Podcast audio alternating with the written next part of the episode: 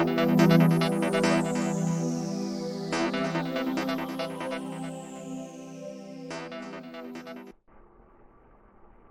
大家好，我是林子璇，今天来跟大家分享二零二一年八月份的运势。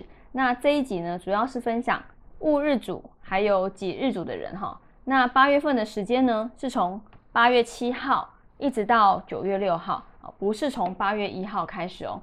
那我等一下会从感情，呃，第一个先财运哈，财运、感情、工作、健康这样子的顺序分享下去。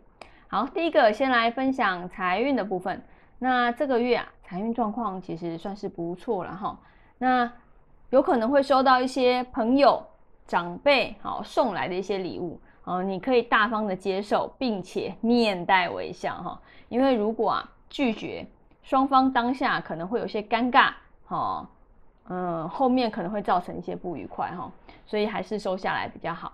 那第二个部分呢，感情运方面来说，男生女生都是一样。这个月的感情运是平平平啊，哈，平稳的现象。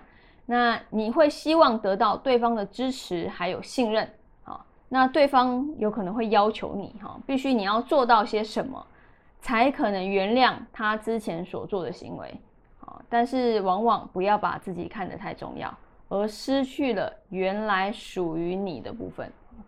那在工作运上面来说，这个月的工作运是一个。好，一样平稳的现象哈。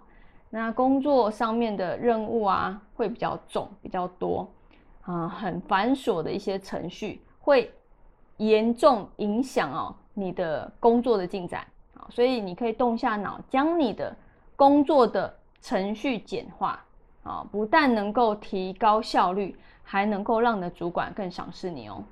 那以健康运方面来说呢，这个月。健康起伏，哈，情绪起伏会比较大，好，要注意。那注意一下心，就是呼吸不顺、咳嗽、好过敏这方面的问题。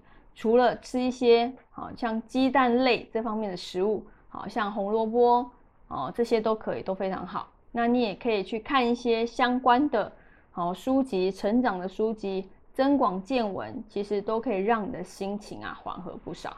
啊，好，那我们以上呃。戊日主和节日主就分享到这边，我们下个月见喽，拜拜。